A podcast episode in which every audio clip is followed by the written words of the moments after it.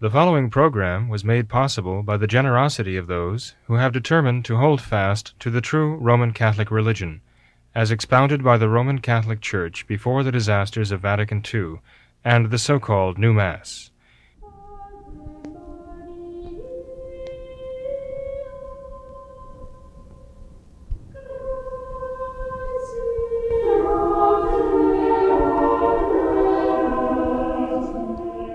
Hello, and welcome to What Catholics Believe. I'm your host, Thomas Nagley, and with me tonight is Father William Jenkins from the Society of St. Pius V and pastor of Immaculate Conception Church in Norwood, Ohio. Hello, Father. Hello, Tom. How are you? Good, Father. Let's let's begin the, the program tonight with an objection uh, we've received from our recent program on the Blessed Virgin Mary as the co-redemptrix. Uh, we have a, a viewer who writes in and says that I listened very carefully to what was said in the video, but I wondered if I understood it correctly. Father Jenkins said it was fitting that God grant the redemption because of Mary's faithfulness. He said that this is why the Church gives Mary the title of co redemptrix. So then, am I to understand that before God would act to redeem the human race, there had to be one human being who was sinless and totally faithful, so that it would be fitting God should save it? I suppose he then did not save her from sin because she was sinless, but from death. Okay. Uh, can we stop there? Okay, that I, I see from the length of that that's a multiple questions. Okay, Yes, so rather than just bury us all under tons of tons of things. Okay, uh, are you to understand that God would not save the world unless there had come into the world someone who was sinless? Right. I didn't say that. I didn't mean that. And no, that is completely gratuitous. that is simply an invention of uh, the writer's own mind. I didn't say that at all. and I'm not really sure where he or she would get this idea. Uh, but that is not what I said, not what I meant. I simply said what I said. Right? That the church has taught in the past, notably St. Pius X, right? That uh, our Lord, the Son of God, redeemed the world. De condigno, that is, because of his divine, the dignity of his divine person uh, he was able to offer an infinitely powerful sacrifice of atonement for sin. No creature could do that. Not Mary, not even an angel could do that. only the Son of God could do that. And so only his sacrifice was really actually worthy of the redemption. um, Mary's uh, complete uh, and wholehearted cooperation with the grace of God, though, okay, uh, the church says uh, merited um, something, okay, clearly, but only de congruo.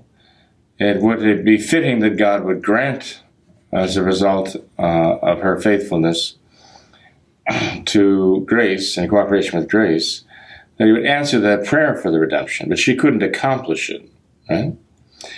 And uh, never could she accomplish the redemption. In the course of that video, as I recall, so I pointed out that uh, none of us can earn grace because grace is a supernatural gift of God. None of us is capable of doing anything supernatural without grace to begin with, right?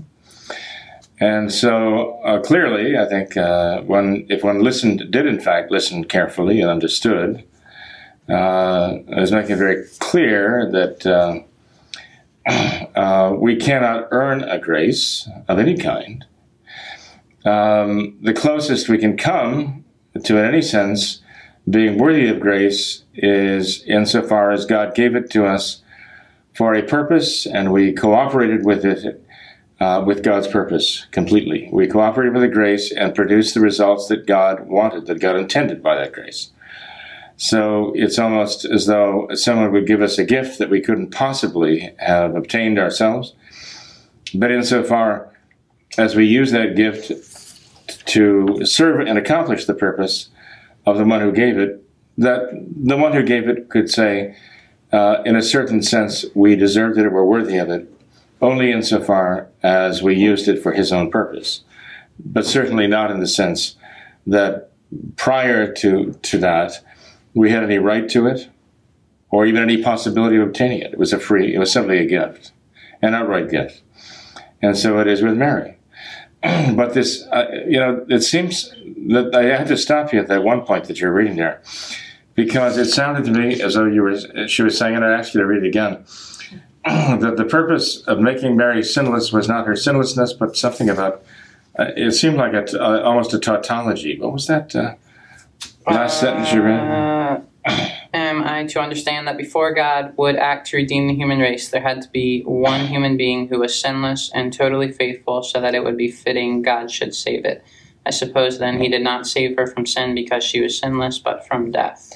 I suppose that God did not save her from sin because she was sinless, but from death. But from death. What does that mean?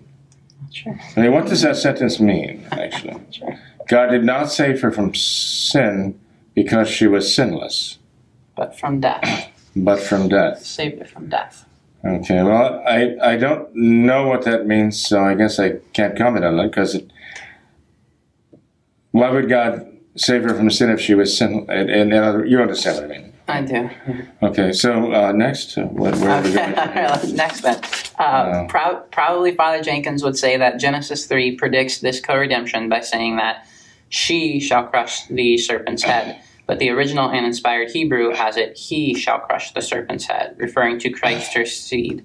And the Catholic scholars know this full well. I myself have several Catholic theology books where this false translation is fully discussed and admitted to be unequivocally false by important Catholic scholars. I'm sure Father Jenkins himself knows about this error. Benedict XVI recently corrected the latest edition of the Vulgate to read, It shall crush. I suppose he did this for shame of this outrageous falsehood in the face of the scholarly world. Why has the Church carried this falsehood on for centuries, knowing it to be deceptive and misleading? Pope Pius IX even predicated the dogma of the Immaculate Conception on this false, false attribution. Well, again, uh, this poor person is uh, knows enough to be ignorant. Unfortunately, this what he or she doesn't know that is the problem. Okay. In the first place, I understand the Hebrew does say, you know, uh, referring to the child, that he would crush the head of the serpent. Okay. Saint Jerome translated in the in the Vulgate, right, in the fourth century, "She shall crush thy head." Okay. he wasn't trying to fabricate anything. He wasn't trying to falsify anything. So he translated it. He translated it from the manuscripts that he had. Okay. This woman sounds like a Protestant, and um, I think what she's really doing is pointing out the error of the Protestant religion in saying that Scripture alone is all we have. Because if St. Jerome was going on the basis of scriptural manuscripts that he had back then, then it just shows how, how they can be an error. The manuscripts, the copies, can be an error. And uh, this is all the Protestants have to go by. Then they just have to go by human scholarship. That's all they've got. That's a good point. But the fact is that uh, Genesis 3, chapter, uh, chapter 3, verse 15, does in fact say, and she ignores this, she completely ignores this fact, which I find reprehensible because you think if she knew this much, she would know that. That Almighty God said to the serpent, Lucifer, said, I will put enmity between thee and the woman, between her offspring and thy offspring. And uh, as St. Paul points out, that, that, her offspring is singular, referring to the Christ child, referring to the child who would be born of her would be the Son of God. And uh, God says first about the woman that he himself would place enmity between the woman and the devil. And this is God's work here the woman would be the enemy of Satan. And it was on the basis of, of that, among other things, many other things, that, um, that Pope Pius IX declared the, the dogma of the Immaculate Conception. That she was always the enemy of Satan. She was never his ally. She was not in his power. God himself would make her the enemy of Satan. And what comes after that doesn't change that at all that this woman would be the enemy of Satan in the world. And she is mentioned even before the Christ child himself, her, her offspring. The mother was mentioned and then the child, right? And the child would be the enemy of the offspring of Satan. The offspring of the woman would be the enemy of the offspring of Satan. But she would be the enemy of Satan himself. And so the church has always understood, and Christians, true Christians, have always understood that this woman was the enemy of Satan, and she was never in his power. She was never guilty of sin. She was never his ally. She had never joined in his rebellion against God, never defied God, and fallen into the trap that Eve fell into. This was the whole point that this woman would be the counterpart of Eve, the woman who would not be an ally of Satan and not fall victim to him. This is how Christians, true Christians, have always understood this. Go back to the earliest days of the church, and you find there is a great veneration of Our Lady in the in the fathers of the church, and they see her in that uh, that prophecy from the uh, third chapter of Genesis.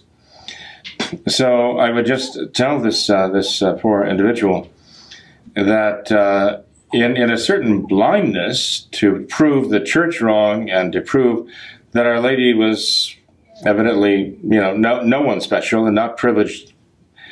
Um, that she's uh, turning a blind eye to uh, what is there uh, in order to attack, and evidently to attack in some cases what, in fact, was never in our video to begin with, you know. Uh, so she, he or she seems almost pre-programmed to immediately default to a certain mode of thinking as soon as you mention Our Lady, because this is what I see is coming out of this video, not what I not what I put. This is what seems to be coming out of her message. That it's kind of a knee jerk reaction to something, uh, which is is certainly not the gospel. Um, so, uh, in fact, if you read Genesis chapter three, verse fifteen you'll see there's absolutely nothing wrong with the church's translation that uh, even that she will crush your head, because if her offspring would do so, then effectively she also had a part in the crushing of the head of Satan. It doesn't take away anything from her, nor does it take away anything from him, from the Christ child, from, from the Redeemer, Christ.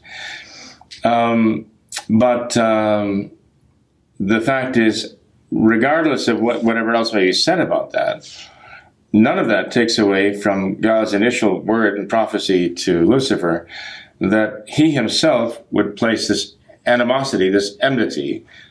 He would make enemies of Satan and not just a woman or women, but the woman, specifically a certain woman. And that woman would be the mother of uh, the one who would, in fact, uh, be at odds with the children of Satan, the offspring of Satan. And if they if they translate from the Hebrew, um, he, the child, will crush the head of Satan. That is perfectly fine because Catholics have always believed that. We believe that you know Satan's work is crushed. All of Satan's works are crushed by our Lord. Uh, you know, in the Old Testament, often what is referred to as the works of a, of a person, or the, uh, the the works of a person, are referred to as his offspring or as his children. So he had begotten these works, and um, so when that passage of sacred scripture is read, the offspring of the devil, you know, it can refer to the the individuals uh, who are followers of Satan and. Um, you know, some would even say perhaps it could refer to the Antichrist, right? But it could also refer, and it could refer to all these things, but it could also refer to all of Satan's works as we renounce them in our baptism. Um, but uh, sometimes the works of an individual are referred to as his offspring as well. And um, certainly our, our, Lord does that. We know that. There's no dispute there. So, uh, all I can say is we'll pray for the individual involved here and hope that they uh, overcome a certain, what I would have to say is a certain prejudice which leads them to immediately default to this uh, put up your dukes mode. Uh, somehow a certain, um, I've seen it before, almost a contempt for our, our Blessed Lady, mm-hmm. which is certainly very offensive to our Lord. Okay. Well, let's let's change gears, Father, and, and answer this question that we've been saving for a couple weeks now from a viewer who wanted to know if you could explain the meaning behind Jacob's ladder. Mm. Well, Jacob's ladder is uh, an Old Testament reference. Okay, uh, Jacob um, was uh, traveling. Uh, as a matter of fact, he, he lay down to rest, put his head on a stone, fell asleep, and he dreamt. And he dreamt of a ladder stretching from earth up to heaven. And he saw the, uh, I guess it was the angels ascending there, right? And um, he, he awoke with an understanding of what a sacred place this was, where he, where he was. And um, this has been used as a, an image, um, among, among other things, it has been used as an image of the spiritual life, of the ascent of the soul to God. And uh, you do find references to it very often in spiritual writers. Um, we also find a reference to it um, in uh, the gospel. Our Lord um, actually sees Nathaniel. Nathaniel is brought to him. And um, our Lord says of Nathaniel, Behold, an Israelite without guile. In other words, he was a very honest, forthright man. And Nathaniel is surprised that our Lord would make a comment like that without it, but, you know, how did you know me, you know? And our Lord said, Before you came, I mean, I saw you sitting under the fig tree. So that must have been significant to him because it impressed him. But uh, our Lord said to Nathanael, He said, You believe because I said this to you, because I saw you under the fig tree. But I, I assure you, will see greater things than this. You will see the angels of God rising uh, and uh, ascending and descending, uh, speaking of kind of a ladder, on the Son of Man. And so suddenly the ladder of Jacob somehow as a reference to our Lord, referring to the incarnation, the resurrection, the ascension, our Lord coming from heaven to earth, and our Lord ascending from earth, you know, back to heaven, his rightful place. And uh, so one could easily see this as a reference to the spiritual life by which each one of us ascends, um, is taken up as it were, step by step by step. You know, as a ladder goes step by step in the spiritual life, um, we there is no ladder that goes from from earth to heaven. We know that. um, in fact, in the Old Testament, when people wanted to build a tower that stretched into heaven, up to heaven, God destroyed this and also destroyed their uh, one world language, as it were. and you know that, confused their language so they could not conspire against him anymore. um, but that was motivated by pride. okay? This was the initiative of earth, the Tower of Babel, or Babel, was the initiative of men on earth to almost storm heaven right? They were going to build a tower up there, almost like a siege tower, so they were going to be able to have access to heaven this way. And God humbled them all by this. But this this ladder came from heaven, okay, to earth, and it was through our Lord, Son of God, becoming man, that that access was given. Now there is access to heaven because of Christ's descent and uh, the ladder could even symbolize the the humanity of our Lord and become as I say becoming man through the Blessed Virgin Mary. Um, that he himself came to earth, but by this means. You know, he could have simply appeared here. This is his creation, but in a sense, he descended that ladder. And uh, we talk about our Lord, you know, coming down to us from heaven. But he also made it possible for us to ascend that ladder and follow his way to heaven. So um, when you read the accounts of the spiritual writers, they will sometimes refer even to the rungs of the ladder and the virtues of humility and purity and patience and so on as so many steps to ascend through the uh, justification of the soul from sin and the sanctification of the soul by the virtues of Christ. Uh, until finally, uh, you know, we, we, cl- we can only climb so far, but the point is, it is a supernatural ladder.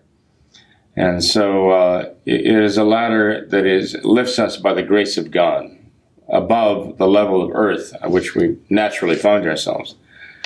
To a, a state that is above nature, supernatural. Mhm. There's much more that could be said about this. I know, you know, have been volumes written about it, but just in, in you know a brief uh, statement. That's that's basically. Mhm. can I think uh, Saint John Chrysostom wrote a Mhm. lot about that, and there, Mhm. there are several other other saints as well. Mhm. Uh, but we've we've got another question here, Father, that, that we've had for some time now that I'd like for you to answer here. Uh, this viewer asks about the Eastern Rite or the Byzantine Catholic churches. Uh, and they say, as I understand it, they did not change the rites of ordination after Vatican II, so I would assume their priests and bishops are all valid as well as the divine liturgy. But does the recognition of Francis as Pope compromise their validity? Well, uh, the individual says he or she does not. She understands understands that they did not change their ceremonies. Right. I do not know that. Okay. Okay, I do not know that. I know that a number of things have changed, but I also know that they have much more jealously guarded their traditions. Okay, when the traditions of the Latin Rite were under assault by those who had a God-given duty to protect them, I understand the Eastern rites um, guarded uh, their own traditions, but I don't know that it is safe to say that they have not changed any of their rites. I'd, I'd like to know the answer to that question more uh, accurately. But if they have not changed the the rites of ordination, priesthood, and, and uh, consecration of bishops, and so on, then the rites themselves would remain traditional, would remain valid in themselves. Right? Um, of course, the rite itself uh, is not the only thing necessary for validity, a valid ordination or consecration.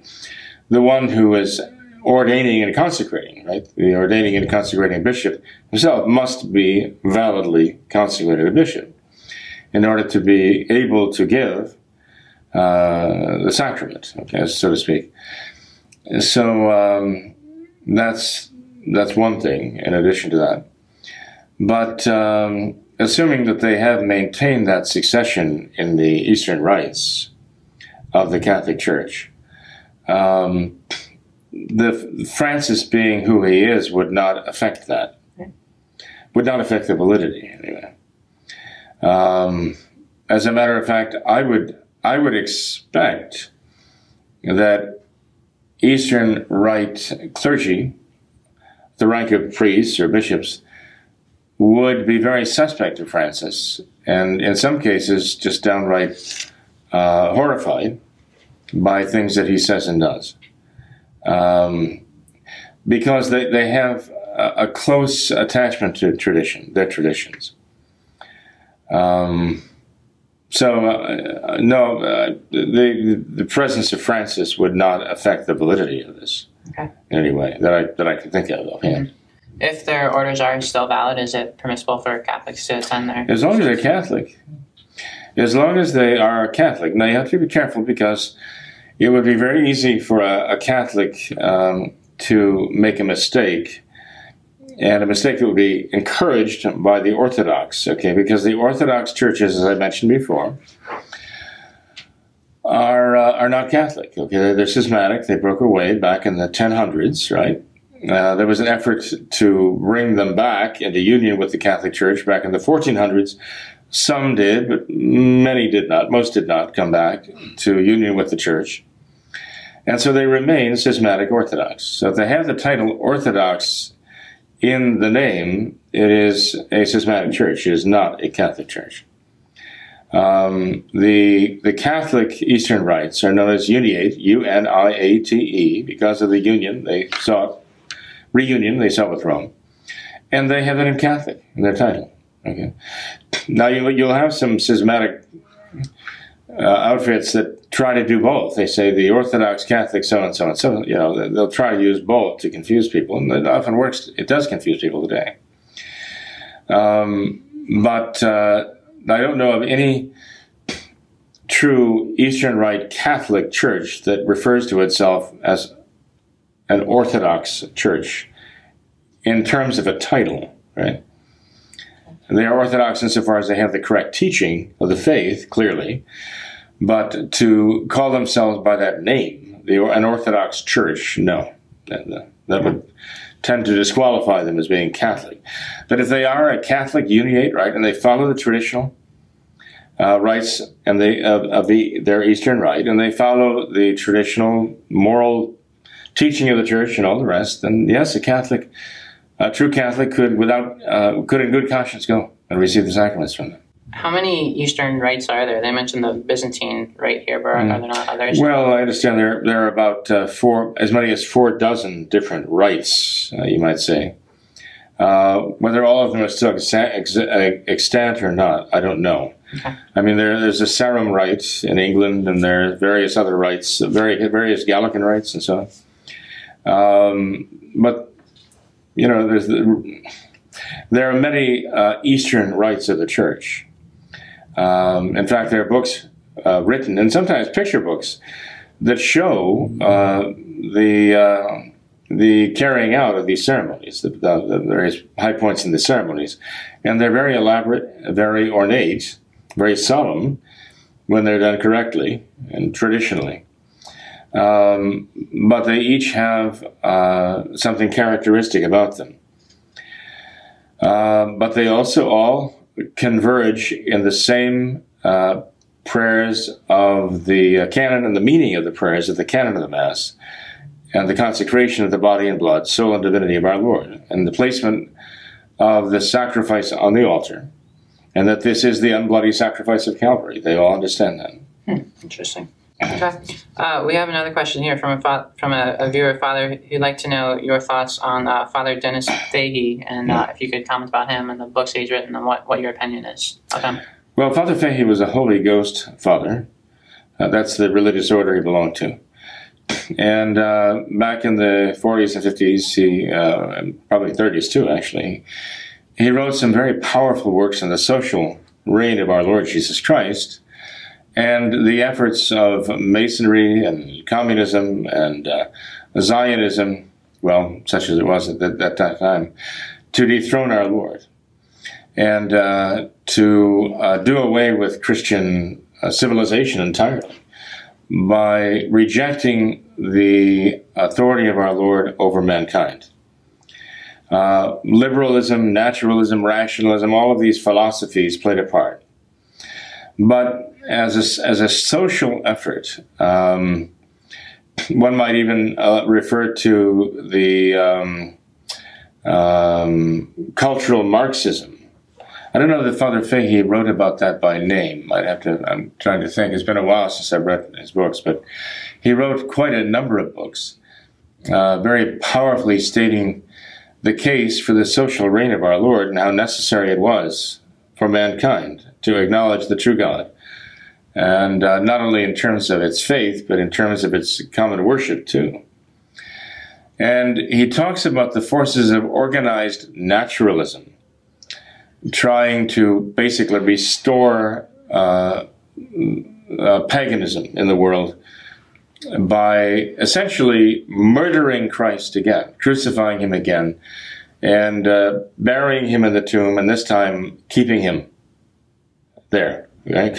so that he there is no resurrection. Um, I believe Father Fahey was a bit of a prophet. Um, he wrote some very powerful things, which are politically incorrect today. God bless him. he was willing to say the truth. Uh, I don't know if he would be permitted to tell the truth today. I think he'd be uh, mercifully hounded by the enemies of Christ. Uh, certainly, the Southern Poverty Law Center would c- condemn him as a, a, a rabid uh, hate monger or whatever. You know, this is what they specialize in. Okay, uh, uh they uh, they are the they are the hate mongers, but they pin that label on everyone else. They would certainly pin that label on Father Fahey. Um, but if you have a work that is truly written by Father Fahey, um, that I would recommend that you read it. You'll see exactly what I mean when he wants to uh, uphold, uh, battle for, argue for, pray for the social kingship of our Lord Jesus Christ as the only solution to the problems in the world and the only solution for uh, preventing the world from falling into the errors of Russia. Uh, in other words, Father Fahey uh, understood that aspect very well, uh, understood the aspect of Our Lady's prophecy at Fatima, that if uh, her requests were not met, that people would stop sinning, that they consecrated themselves to her Immaculate Heart, they would pray the Rosary, they would receive communion on the five first Saturdays.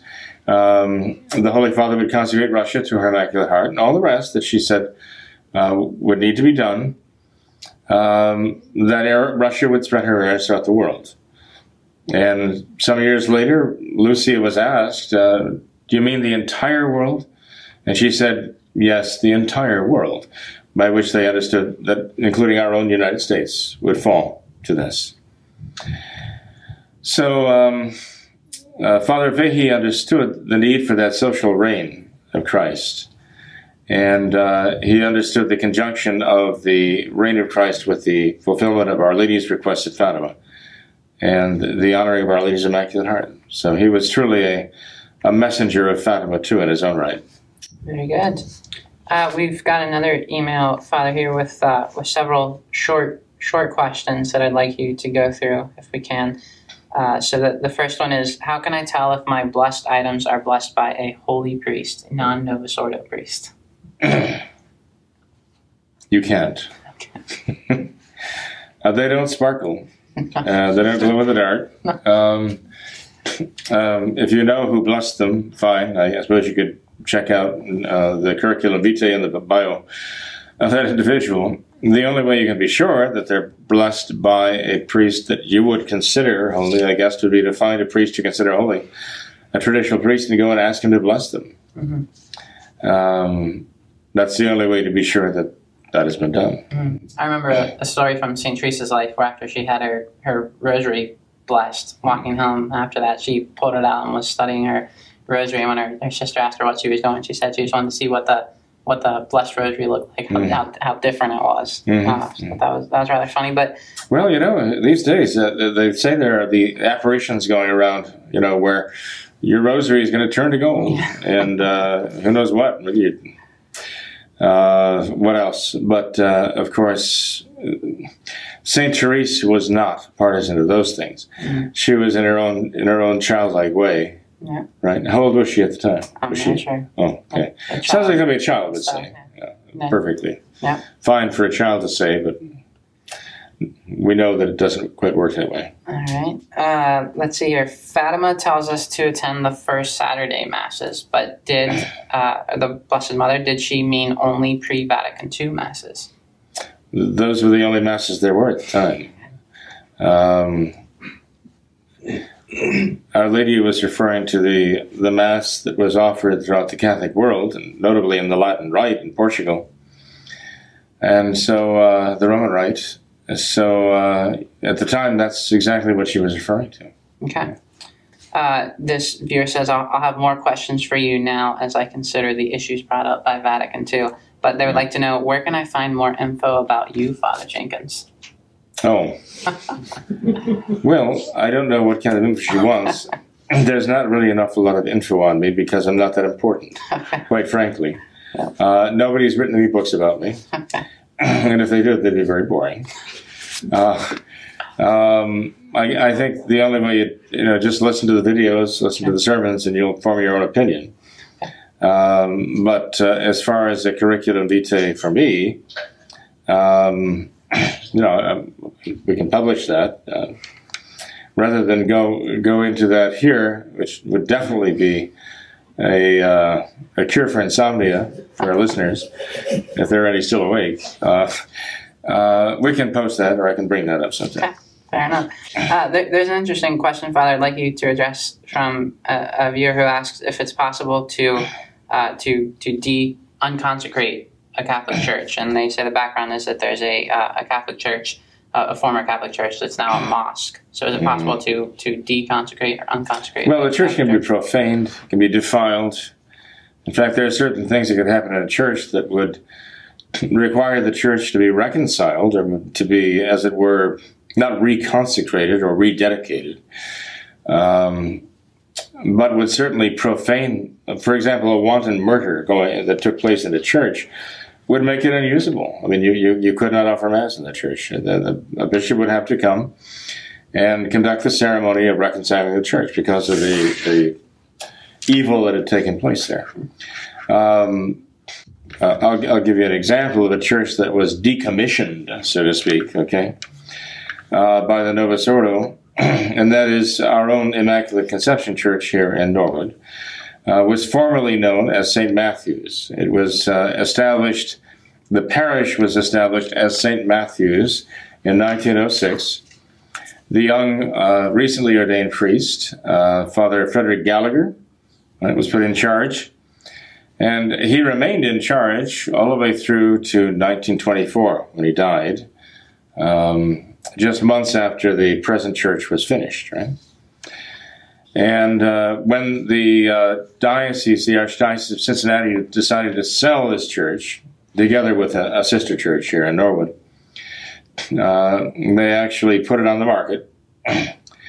and uh, the the people in the parish, there weren't many left. Okay, I mean, it was one of those blighted parishes, blighted by the Novus Ordo. Okay, um, and it, it, was blighted really by the Novus Ordo in, in, a number of ways, with the diminishing uh, number of people in the pews on Sunday, but also even the interior of the church with a you know orange carpeting that would look it was just awful. I mean, you wouldn't put it in some kind of a, kind of a cheap cheap diner or restaurant. You know, so it was awful and uh, of course the altar had been, uh, had been left in place because it's marble and it was set in place. But they had a table, you know, the, they set it in its place. They drilled holes, holes through the sanctuary floor so they get their microphone cables through. They uh, ripped off the communion rail, marble communion rail. They t- tore it out. In fact, I understand that uh, one of the gentlemen who was a uh, member of the parish council, I think he was a president of the parish council at the time, as a police officer uh, told the priest, if you destroy that communion rail, uh, I will never come back here. And so the priest actually buried it. All the pieces were buried in the basement. It was an earth, uh, earthen basement then, red clay. And when we went down there for the first time, we got occupancy of the church. We found uh, like so many dinosaur bones, this white marble thing sticking out of the floor. At first, we didn't know what they were. We, we excavated them, and lo and behold, they were the communion rail which we have restored. But um, what they did when they were selling the church, they thought they were selling the church to a, a Protestant group. They were very happy with that. They were very unhappy when they found out we bought the church and we were going to bring the true mass, the traditional mass, back to it. They actually made a public statement about uh, how pleased they were to think they had been selling it to a Protestant group and how upset they were to think that it was being sold back to a traditional Catholic group who would restore the traditional mass there. You'd think they would have been embarrassed to say that, but they they don't have the sense to be embarrassed to say that. But uh, anyway, this they printed in the newspaper here in Cincinnati, so it's a very public statement on their part. But in any case, um, they did have someone go and remove the relics from the altars, and they even tore up the tabernacles. Now, the person they had uh, at least tear out the relics from the altars was actually the local undertaker. The local uh, mortuary sent someone over, probably a member of the parish, to come over and to remove the relics. Kind of appropriate considering what they were doing to the church, right? Um, and a, a local marble worker came over, took the statues as his pay, the marble statues and took out tabernacles from the altar. Um, so that was their way of basically uh, ripping the heart out of the church. Right? They had already ripped it, the heart out of the church with the Novus Ordo. Let's face it. I mean, when they put the Novus Ordo in here, they already ripped the heart out. Um, but they, they just completed the work of despoiling the grave, as it were. They despoiled the grave by taking out the relics and taking out the, the tabernacles. But I was surprised that they even cared. I mean, you hear about so many things about the Novus Ordo uh, selling off the churches. And, you know, they don't care about anything sacred. And one of the churches here Our Lady of uh, Our Lady of Perpetual Help, I think it was. I was walking down the steps into the sacristy, marble steps into the sacristy, and I saw uh, a pile of uh, marble pieces that were stacked up on the steps. So people would actually walk on them on the way down. They were the altar stones with the relics of the saints, the martyrs still contained in them. They didn't care. Nothing is sacred to these people.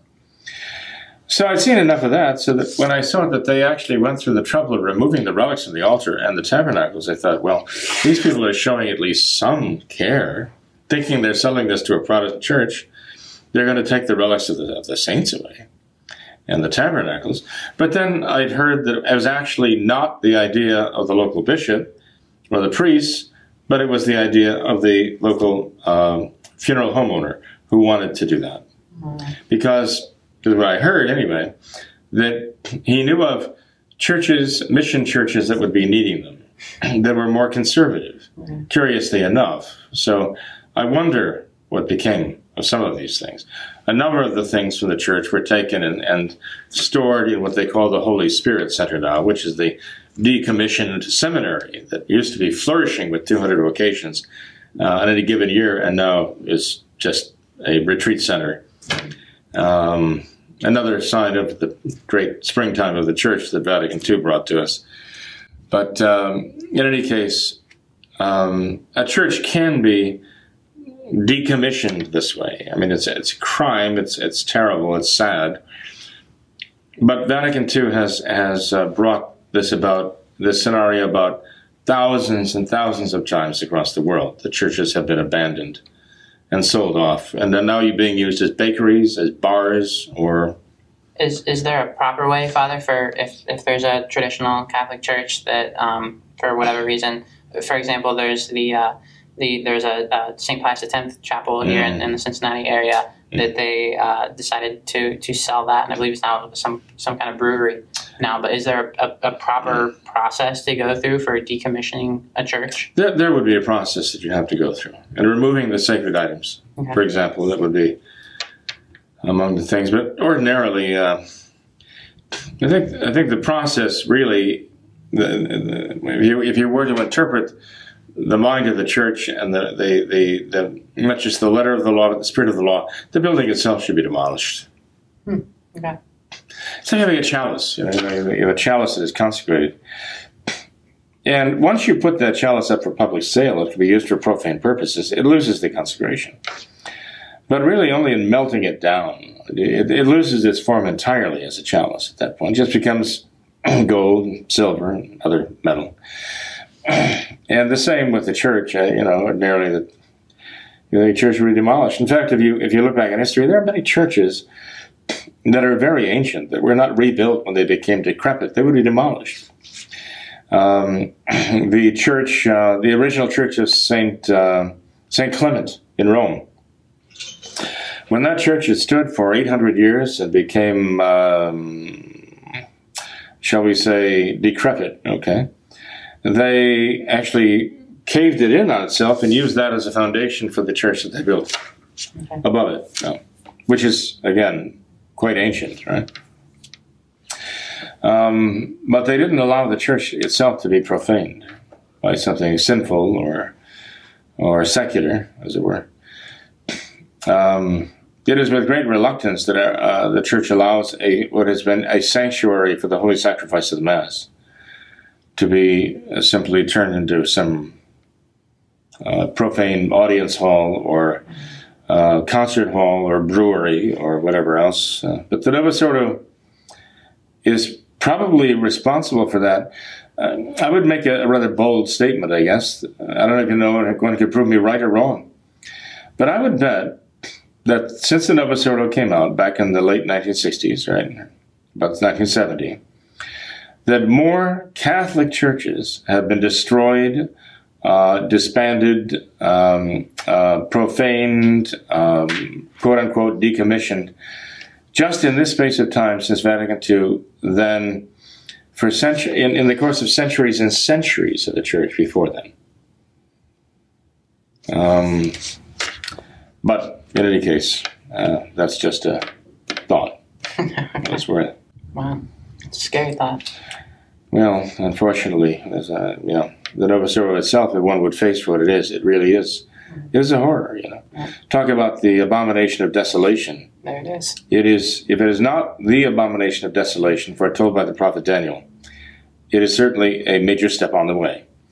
In fact, when I was studying in Rome at the Angelicum, our professor told us, uh, liturgy professor told us that the, the new the Novus Ordo Missae issued by John by Paul VI was just the second phase of a five phase process to produce a new liturgy. So when we see that every year or two they bring out changes within the, the Novus Ordo Mass itself, we shouldn't be surprised. It's a work in progress, it's an ongoing thing. And if it is only, indeed, as our liturgy professor told us, only the second phase of a five phase process, you know, just imagine what the third, fourth, and fifth phases will be. Did he comment on this? Uh, he didn't, no. Uh, he just kind of left it at that. Hmm. But um, I think everyone was so uh, kind of stunned by that that people didn't know what to ask. Besides, you never raise your hand and ask a question. I was the only one I know in the course of my time over there who ever raised his hand to say anything. And uh, it was shocking to all, especially the professor, right? Um, but um, but no one commented or asked about that. He didn't say any more about it. Um, but I think the implications were clear. Um, that uh, we're heading toward, uh, uh, well, ultimately, Envision is a liturgy which we could not possibly imagine yet. Um, as people could not have imagined the Novus Ordo 20 years before, 30 years before. They could never have imagined it. If you suggested it, they would have laughed. They, they wouldn't have gotten angry. They would have, they would have laughed. They thought it was hysterical that he would even suggest such a thing. Well, 20, 30 years before, here we are, right? So many years afterwards. And um, if we've still got three more phases to go, uh, you really will have the abomination of desolation coming out of all this. Wow. That's, that's the ultimate goal of it all. Yeah. Uh, well, Father, this this uh, this next email seems to tie into that a little bit, and I think we, we could make this our, our final email for tonight. But um, this viewer wants to know if there is a traditional church teaching regarding revolution. They say that uh, that there are many currents in today's USA society that appear to be pushing us toward revolution. Uh, I'm, I'm talking about armed revolution against the government and against our neighbors in the streets. I've heard one prominent Catholic writer and commentator say that say many times that the church is strongly opposed to and teaches against revolution. The members of the church are not to engage in any kind of revolutionary activity against anything going on in our government and society. Is that true? That's not true. no, I mean, if you're looking at the traditional teaching of the church, uh, the church says that the grievances can be so great that it is, um, uh, if there is a despot, if there is a, uh, a dictatorship um, that is truly oppressing the people, and the the hope of making things better um, is real, and the danger of making things worse uh, can be overcome. Um, that it can be justified on occasion. I'm not saying under the present circumstances in our country or anywhere else. I'm just saying, in principle, the church has said that it can be done morally. And um, the church never condemned the American Revolution, the war for independence. The church never condemned that. they can call it the Revolutionary War if they want, it's fighting for independence uh, against a tyrant, right? And um, so, no, uh, St. Thomas Aquinas uh, talks about the question, principles for a just war, and so on and so forth. And in talking about authority and power, uh, governmental powers in society, he does foresee, or he does envision the possibility that a tyrant could rise to power and um, usurp the rights of the people and uh, oppress them, and that he foresees or he envisions the circumstances under which the people would have a right to rise up and refuse his rule, uh, even by force of arms. Okay? So, um, I mean, I, I, know that in our own country there has been talk, uh, notably uh, by the leftists, since uh, Donald Trump uh, was elected president, uh, the leftists are the ones who are making all these noises about he's not my president, and you know, uh, you know, they're the ones now who are, are um, very violent, you know, in their attacks in the streets, uh, viciously attacking people who, who just wear a, a, hat saying "Make America Great Again," you know. So, uh, but this is normal for leftists. I mean, they are the revolutionaries it's not the uh, the conservatives, so so called. You know, it's all relative now, right? Um, who are the ones preaching revolution? It's the leftists, but they've always been the ones. They've been the ones behind all of these revolutions, uh, all the socialist revolutions um, going back into the 1800s. Um, so. Um, I'm not. I'm not in any way uh, endorsing those. Okay, not at all. Um, if the leftists want a revolution, it is precisely to overthrow the um, the the honor of, of, God and the authority of Christ in the world. Okay, so this is the revolution from hell, what it is, right? There are those who even go so far among the leftists to say that Christ was himself a revolutionary. So this is their way of trying to paint themselves, you know, as though they are following the path of Christ, that they are revolutionaries too, just as Christ was. As a matter of fact, when I was in high school, uh, I think it was back in the 1700s sometime, when I was in high school, one day we were presented with a, a, a, little tabloid type of publication for our religion text. We opened it up, and there's there's a picture, line drawing portraits on the picture, four dignitaries, you know. Uh, our Lord Jesus Christ, right, is pictured here. As I understand, I mean, I think Karl Marx was pictured here, maybe George Washington was pictured here, maybe Mao Zedong was pictured here, and the statement was all all of these men were revolutionaries. Right? This is our religion material. Okay. so they like to, uh, you know, wear white robes and wear beards and have long hair and all the rest, you know, to make so I draw some kind of connection there. They have no connection whatsoever. Our Lord wasn't the revolutionary. We, the revolutionaries. Adam and Eve were the revolutionaries when they sinned. Sin is the revolution. Our Lord came to restore. He was restoring to what God had originally intended. For example, with marriage and matrimony. Our Lord wanted to restore what, uh, in the minds of men, what, what marriage truly is as God created it. Right? Our Lord wanted to restore the soul back to grace, to, to grace again. So our Lord was not the revolutionary. He was, in the eyes of the revolutionaries, he was, because he was going to overturn their revolution. But he was here to restore. And um, so, you know, this is this is basically what those what we, what do you want to do? We want, we want a restoration. Mm-hmm. We want the restoration of the world to God. Mm-hmm. We want a restoration of the human soul to God. Um, if in the course of the world uh, of the world's history there are tyrants who wish to deny the God-given rights that are spoken of in our founding documents, and uh, wish to place themselves on the throne of God and to command uh, not, not only compliance of body but the obedience from the soul of, of, of, their of their subjects, of their prisoners, then those prisoners can't have the right to rise up and say no. Mm-hmm. Yeah, and def- it's a matter of defending themselves. Yeah, I, I, thought it was interesting, Father. I believe it's in the uh, Gospel of Saint Luke where our Lord and His apostles they uh, enter into one of the, the cities that um, will have, have nothing to do with them, will not accept them. And the apostles ask our Lord if if they should they should call down fire and brimstone upon, upon this upon this uh, this city. And our Lord says, "No, I didn't come to." Come to, to destroy. I came to, to make, make peace, essentially, and not, right. not to be. Not right, to be. and and then the leftists will, will quote that, yeah. just like you did, but not quite like you did. Because our Lord did tell the apostles the very night that he went to the Garden of Gethsemane, I told you before, you know, do not uh, resist, but now I tell you, go and you take sword. Mm-hmm. Peter himself took the sword in the garden, but our Lord told him to put it away, right? Because Peter's was Peter's sword was not going to save our Lord. Our Lord was not going to be saved from the sacrifice he was about to make. But our Lord did say, "Now it is necessary for you to buy the sword." In fact, the apostle said, "Well, look, we have two swords here," and our Lord said, "Well, that's enough. so, put that away." But um, you know, there, there, are commentators who uh, see the words of our Lord and say he's not saying that it is forbidden to use the sword for a just cause.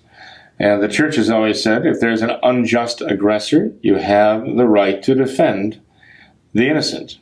If it's an unjust aggressor against yourself, you don't have to defend yourself. You can you can make the sacrifice. Okay.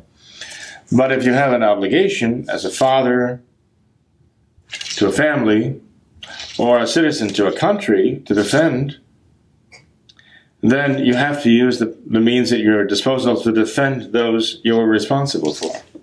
It's not your luxury just to say, well, kill us all, that's fine, you know.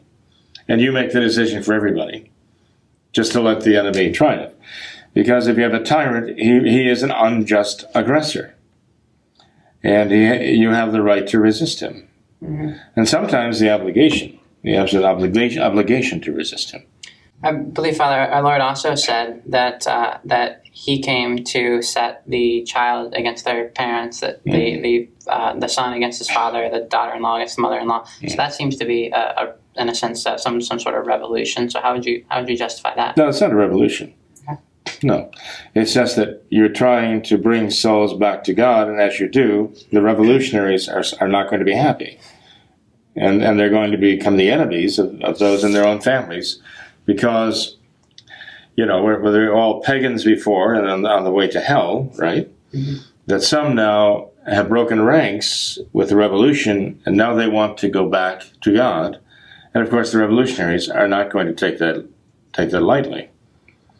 Um, and that is the that is the opposition that is there now. Mm-hmm. Okay, I mean, yes, our Lord did say, "I came to you know," but our Lord said, "I came to cast fire on the earth." He said that, right? Um, so our Lord did claim to declare, declare war on Satan, the prince of this world, right? Um, so you know, you see the opposition between our Lord and the powers of this world, the Pharisees and power of Caesar, represented by Pontius Pilate, and so on. Now, in, in bringing that opposition, our Lord wasn't the revolutionary. The Romans might have looked at him that way, and the Pharisees and the, the chief priests might have looked at it that way because they saw him as a threat to their power. That's all. But all that our Lord uh, was trying to do, all that he was trying to do, right, was bring the dead human souls, uh, souls dead to God, back to life and restore them to God who had originally created them, and not for that. Not for the Pharisees and not for Caesar. Mm-hmm. Not for the slavery to Satan, but for heaven. Now, our Lord wasn't the revolutionary, but the, but the revolutions, the revolutionaries always try to claim whoever they can in the past, falsely, as being on their side. Right? Um, and um, they, they, in a sense, they have to do so because they have to try to get the whole world on their side because they're against God, mm-hmm. right? But but what good would it do them to get the whole world on their side and be against God? they, they, lose anyway. Yeah. But it sort of gives them comfort to think that, well, this famous person of old, whom everyone loves and admires, they were one of us too. You know, this person was definitely a Freemason back then. You know, this person was one of the, one of us too. The, the well, I won't get into that because it gets rather sordid. But the deviants today, they always try to paint a picture as a, you know, this famous person whom everybody admires. Well, they were one of us too. You know, and why are they doing this? It's a it's a sign of great weakness. Mm-hmm. That then they know they're dealing from a position of weakness. And the only way they can do that is by trying to bolster their position by lies. Right. Well, perhaps we, would, we should uh, end there, Father, before we start a revolution. How's that? Well, okay. Well, uh, we haven't said much about Francis yet, though. Uh, so I don't know if we can really end the program yet. No. Know. But anyway, uh, his name did come up. And uh, so just uh, pray pray very hard and and uh, ask Our Lady for uh, for guidance in this. And uh, you know, I'm going to be asking our Blessed Mother to have mercy on the dear soul who wrote our first question here, because uh, uh, Our Lady does have a, a special place in our Lord's Sacred Heart, and hopefully someday Our Lady will have a special place in the heart of this dear soul too. Sounds good. Thanks for being here tonight, Sure, Bob. thank- thank you. Thanks for teaching us what Catholics believe. Oh, you're welcome. Certainly. Thanks to all of our viewers as well for watching this episode of What Catholics Believe. Until next time, we ask that you all remember the words of Our Lady of Fatima to consecrate yourselves and your families to the Immaculate Heart of Mary and to pray and do penance. Thank you, and God bless you.